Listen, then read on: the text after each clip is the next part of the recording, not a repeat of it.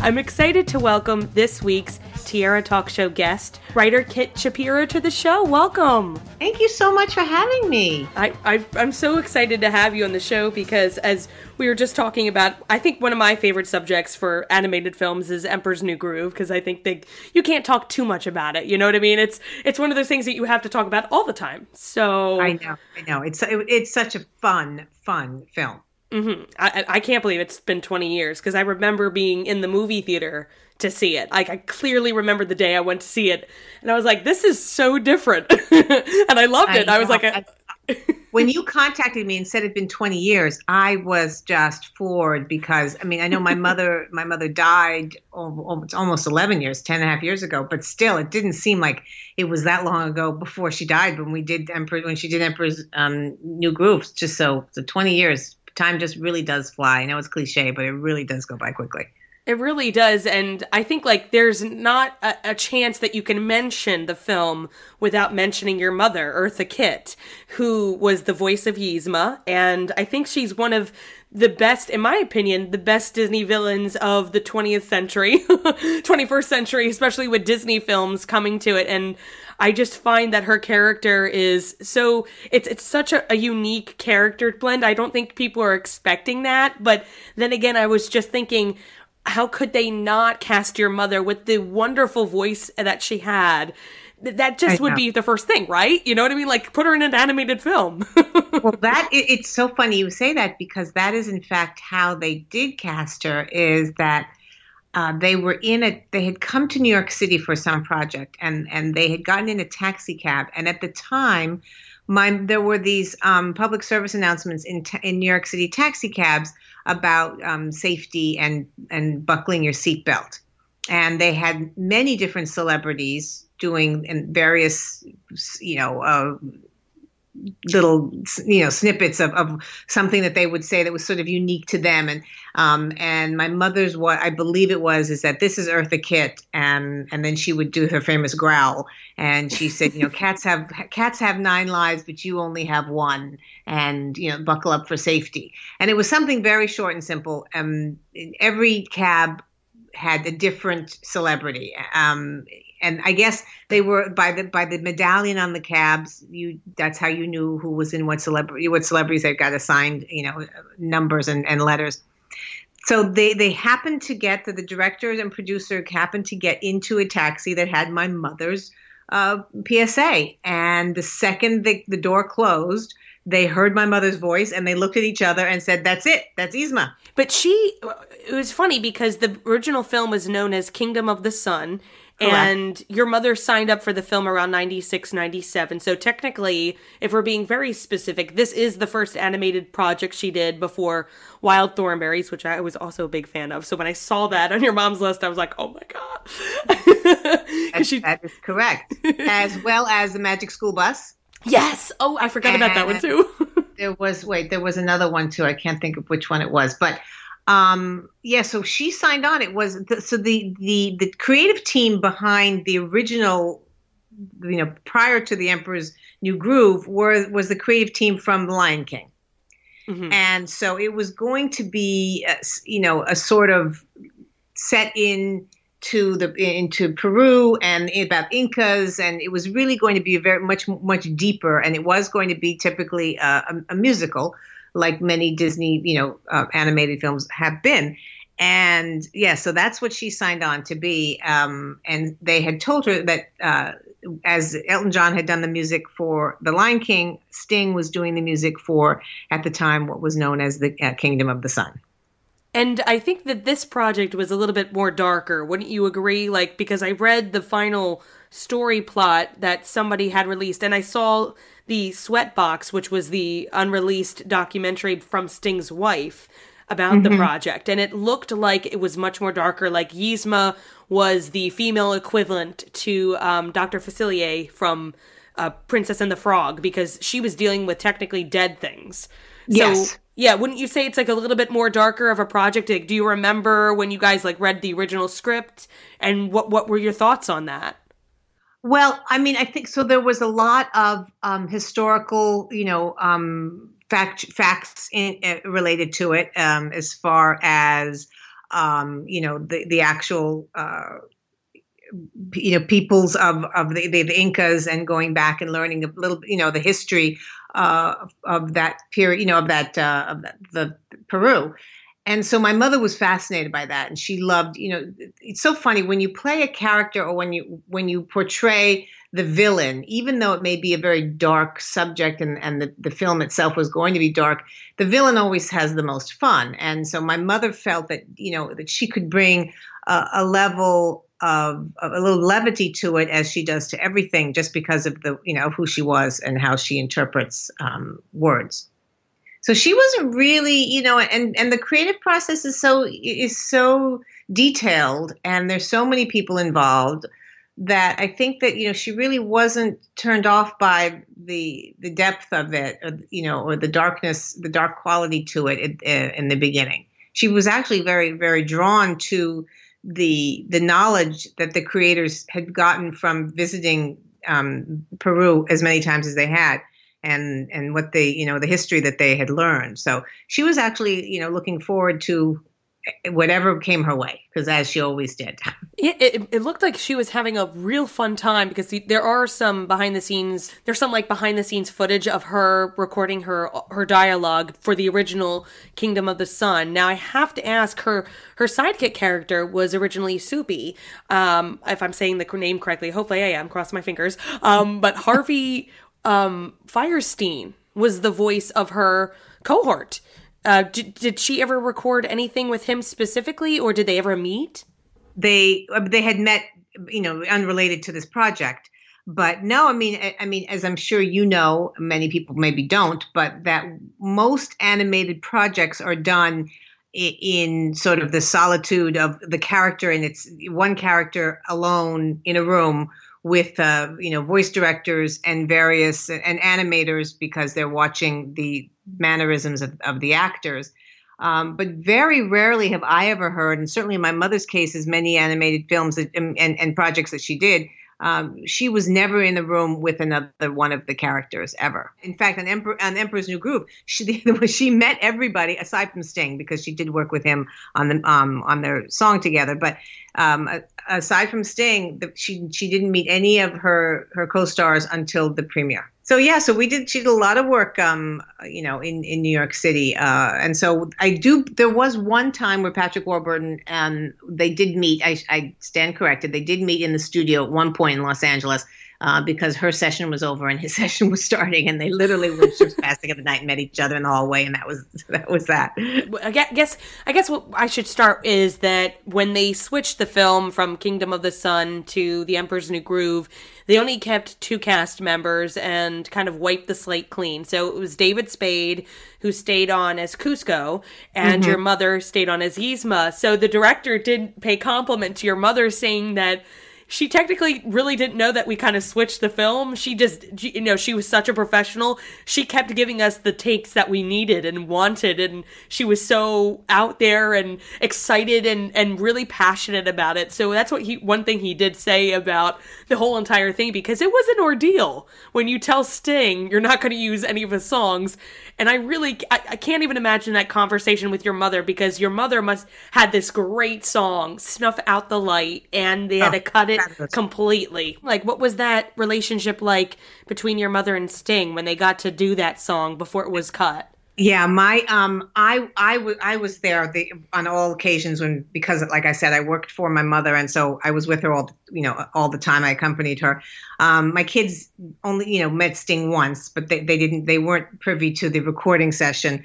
Um, it, my mother and Sting hit it off uh, right from the beginning, and and the first time we met him was in his apartment in New York City, and we went up there, and um, he and my mother and his musical director started to, you know, play around a little bit with the the verses and the, you know, the my, my mother had a little bit of diffi- a difficult time with the way that Sting, uh, rec- uh his process, not his process, but but that it was, you know, he sings a little bit behind the beat, um, or, or and my mother, you know, it was just funny watching them. You know, my mother's trying to figure out how to how to get it, how to fit it all in, because the the song is very wordy, and there's a lot of very quick, uh, you know, patter in it. Um, so it, it was funny. And I remember sitting in his living room and, you know, looking out of the window out, you know, out on New York City and, and real and thinking, listening to my mother sing and Sting singing back up and, you know, and at the piano. And I was just like, okay, this is pretty cool. This is pretty damn cool. I'm good. I'm really good, God. That, thank you. I, I just wish because, because again, somebody did release a clip of Snuff Out the Light and their rough, um, their rough cut of it. And it looks so fascinating to see. And again, thank gosh they left it on the, the soundtrack when that was released, uh, along with two other songs that were cut, the love song and the Journey buddy song. So, mm-hmm. um, but the whole thing, it was really sad. Like when you watch the documentary, if anybody can find it, um, it, it's very sad to see what a, an amazing project they had set.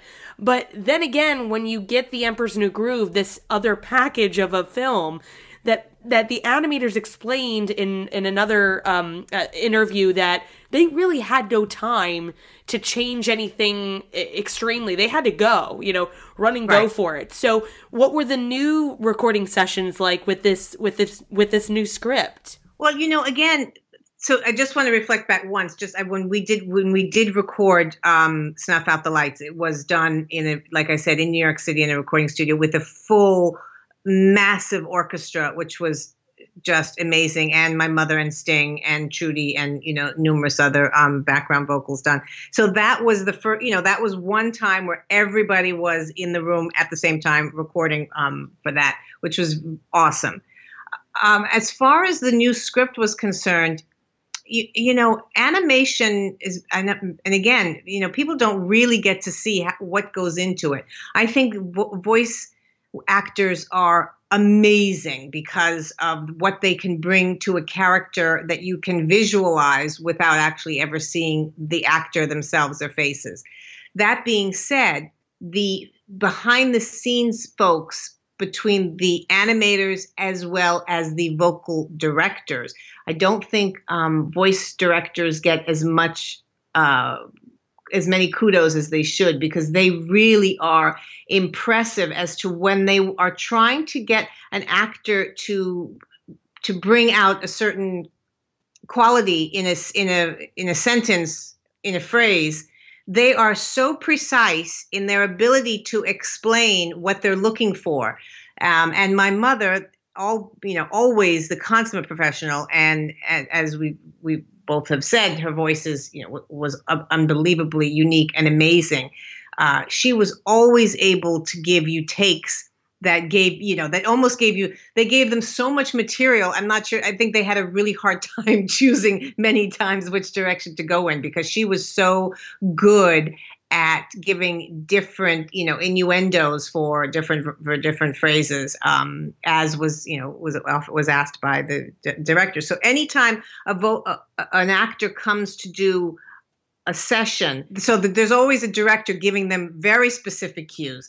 So it makes for an incredible, you know, combination of of group of people to come together. To to when when you finally see the, the product on the screen, um, it's no wonder that the credits, you know, are are just thousands and thousands of people, because it's um, animation is is absolutely fascinating, um, and all the characters involved. You know, I mean, Patrick Warburton was is probably one of the greatest you know voice actors ever. Um, I mean, and, and actors, you know, comedy actors in in in, hu- in a human form as well. Um, I mean, John Goodman and David Spade, of course, was just, you know, brilliant. So, I mean, there were so many great cast members, and it was, my mother had so much fun with this character uh, that I mean, she just, she loved the character of Yzma, just loved her. Well, she is one of the rare ones to come back, do a sequel, and do a whole T V series. Who does that? And I, I, you know, kudos to her, because the only other person who did that was Patrick Warburton and Larry the Cable Guy. They're they're the only three. that, you know, and that is that is right there a, a, a testament to how, you know, great a movie it was, because, you know, it came back as as you know, well, there was the sequel, Kronk's New Groove, mm-hmm. which wasn't as, as well uh, received, but and but then, you know, it was still so beloved. Emperor's New Groove was so beloved that they wanted, you know, to carry it into television, and that was was really so much fun, so much fun. My mother won, you know, an Emmy for her for her voice work. I'm just sad they never made the theme park ride for it. You know what I mean? You would think I that know. Animal Kingdom. Of, we, we don't need Avatar Land. We need Cuscotopia. And that would be so amazing.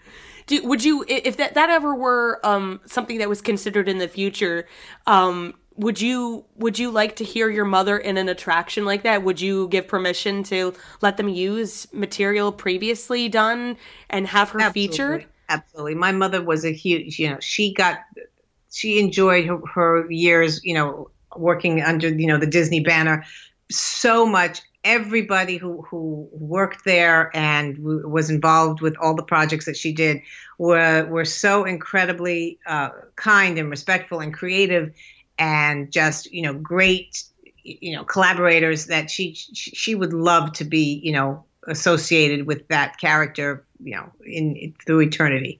Because my mother truly enjoyed what she did, and I think that shows in this film. I think you can see that, you know, everybody who was involved was really enjoying the process. Um, now the actors, you know, didn't quite have the same pressure, obviously, as the creative team did, and, and especially yeah. going from, you know, one complete, you know, I, well, not completely different subject matter, but a, but a more serious subject to becoming, you know, this comedy. Um, I know was very difficult for all of the people involved. Um, you know, not so much for the for the voice actors, thank goodness. Um, and and I think that the respect that um, certainly my mother had for the creative team in their ability to turn on a dime and. and make something happen and make something really good happen, uh, I think shows in, in the work. And I think that there's, you know, it's funny because I think that the, the women, the powerful women in, in Disney, I mean, often obviously the, the hero, the heroine, you know, becomes powerful one way or another and shows an inner strength.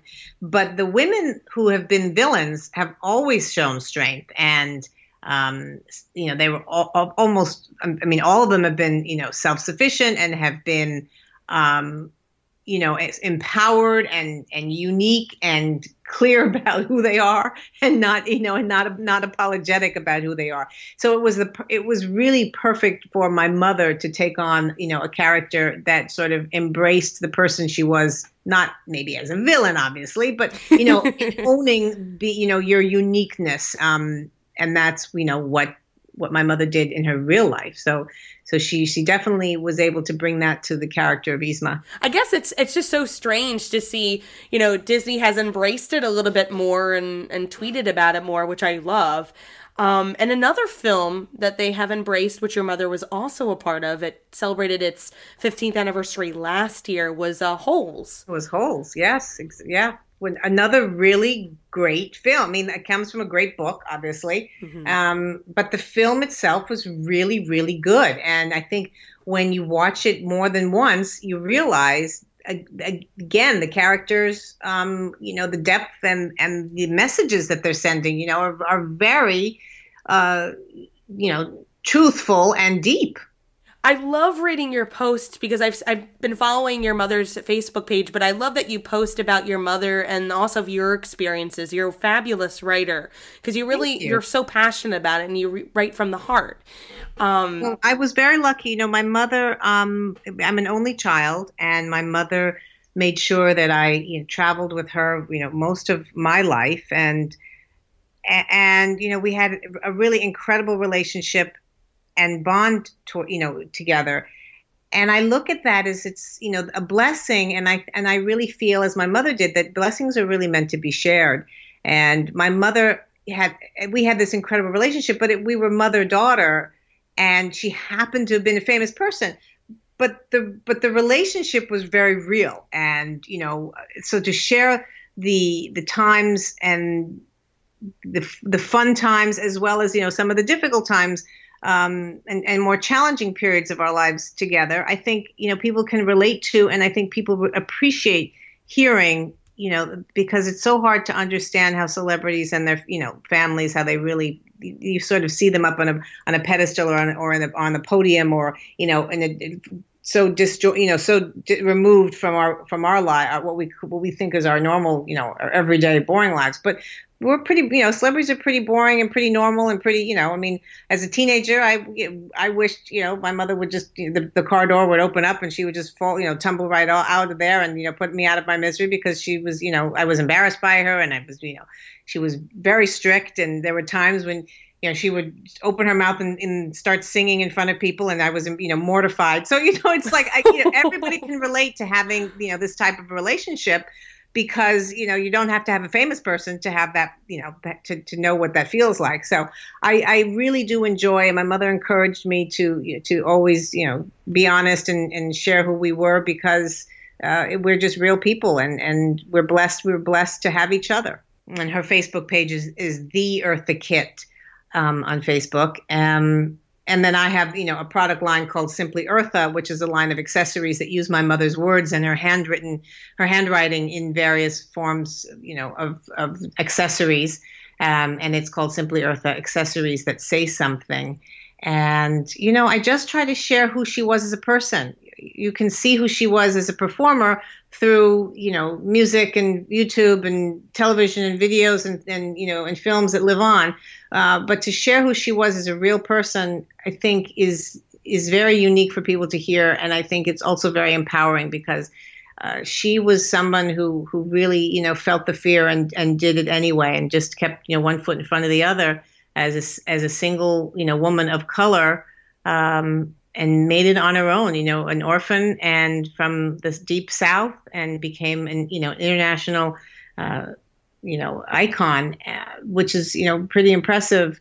But yet she was very real. And, you know, she always said, referred to herself as I'm just a cotton picker from the South. And she referred to herself as being that real person. But she was so connected to so many different aspects of the, you know, spirituality and, and nature that what she, she was ahead of her time in so many ways. And so I share a lot of these things, you know, her feeling about eating organically and living organically and repurposing and recycling and taking care of the earth. And even her name, her name was Eartha and her given name was Eartha. And she truly was all about the earth and, uh, and, and exercising and being kind and, and, and being grateful. And, you know, this is all of how we've sort of, we've sort of come to in this place in our society where everybody's talking about that. And I was truly blessed to have been raised by a woman who, who knew that on a, a very integral level. Um, so that's my project in life, is to just share um, who she was and, and the teachings that I was blessed to have gotten from her. And as my mother sa- always said, you don't need to be a giant boulder to affect change, to be, you know, to be plopped into the water and to affect change by the ripples. Um, pebbles affect change as well. It just sometimes takes the it longer and it maybe takes more of them. So that's what I, what my legacy is. I'm blessed to have had her and I share that piece of her and who, who she made me and who I am with the world. Like I said earlier, I have incredibly fond memories of the time of creating, you know, Emperor's New Groove and, and then subsequently Emperor's New School for, you know, Disney and A B C television. Uh, and my mother did too. And, you know, I live with, uh, with numerous uh, hand-drawn sketches from the team, you know, with no birthday way. wishes, birthday wishes that they sent her over the years and different things. And, yeah. So it's really, it, it's, it's wonderful. They, they make me smile. Every time I see Yzma, you know, her face always makes me smile. And I have three Disney-themed questions I ask to all of my guests. I call them the Fab Three questions. Okay. So we'll start with the Donald one, which is, as a child, what Disney film was one of your fa- was one of your favorites to see in the movie theater? Fantasia. Because I remember thinking that um, there were so many different types of of animals, you know, creating mu- you know, mu- music, being musical, being, you know, dancing. I mean, hippopotamus is, you know, dancing ballet and, and all sorts, you know, I mean, and, and it was the, the, the, the music as well as the colors and the movement. So, you know, I remember I grew up with a mother who was a, a dancer and, you know, and, and singer. So music was a big part of our lives. And I just remember being, you know, totally, you know, encaptured by by that whole feeling of the music and the colors and the movement of, of everything. So that's that's there you go. And next, our goofy question. Besides the characters of The Emperor's New Groove, what Disney character do you think would be your best friend if you met them in person? So I'm going to say Scar from this. I know it's this before you, before you judge anybody, Scar from The Lion King, because I found him to be so over the top, just, you know, fed up with everything in life. And so, you know, feeling like he's got nothing to live for, that he was, his sarcasm, I happen to be a very sarcastic person. So his sarcasm to me was, you know, was just delightful, and, and, and as maybe as morbid as that sounds. So that's who I would say off the top of my head. I love that it's a villain, so I'm all for it, girlfriend. And Jeremy Irons, you can't go wrong with him, I know. you know what I, I mean? mean? Genius was he in that. That he was just so fabulous.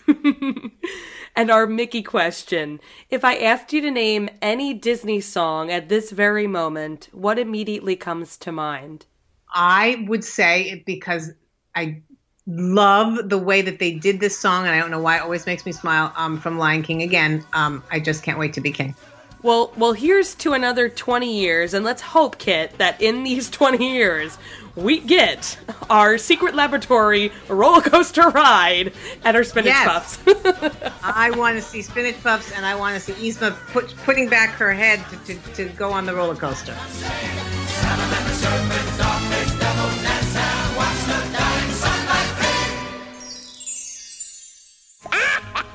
Smash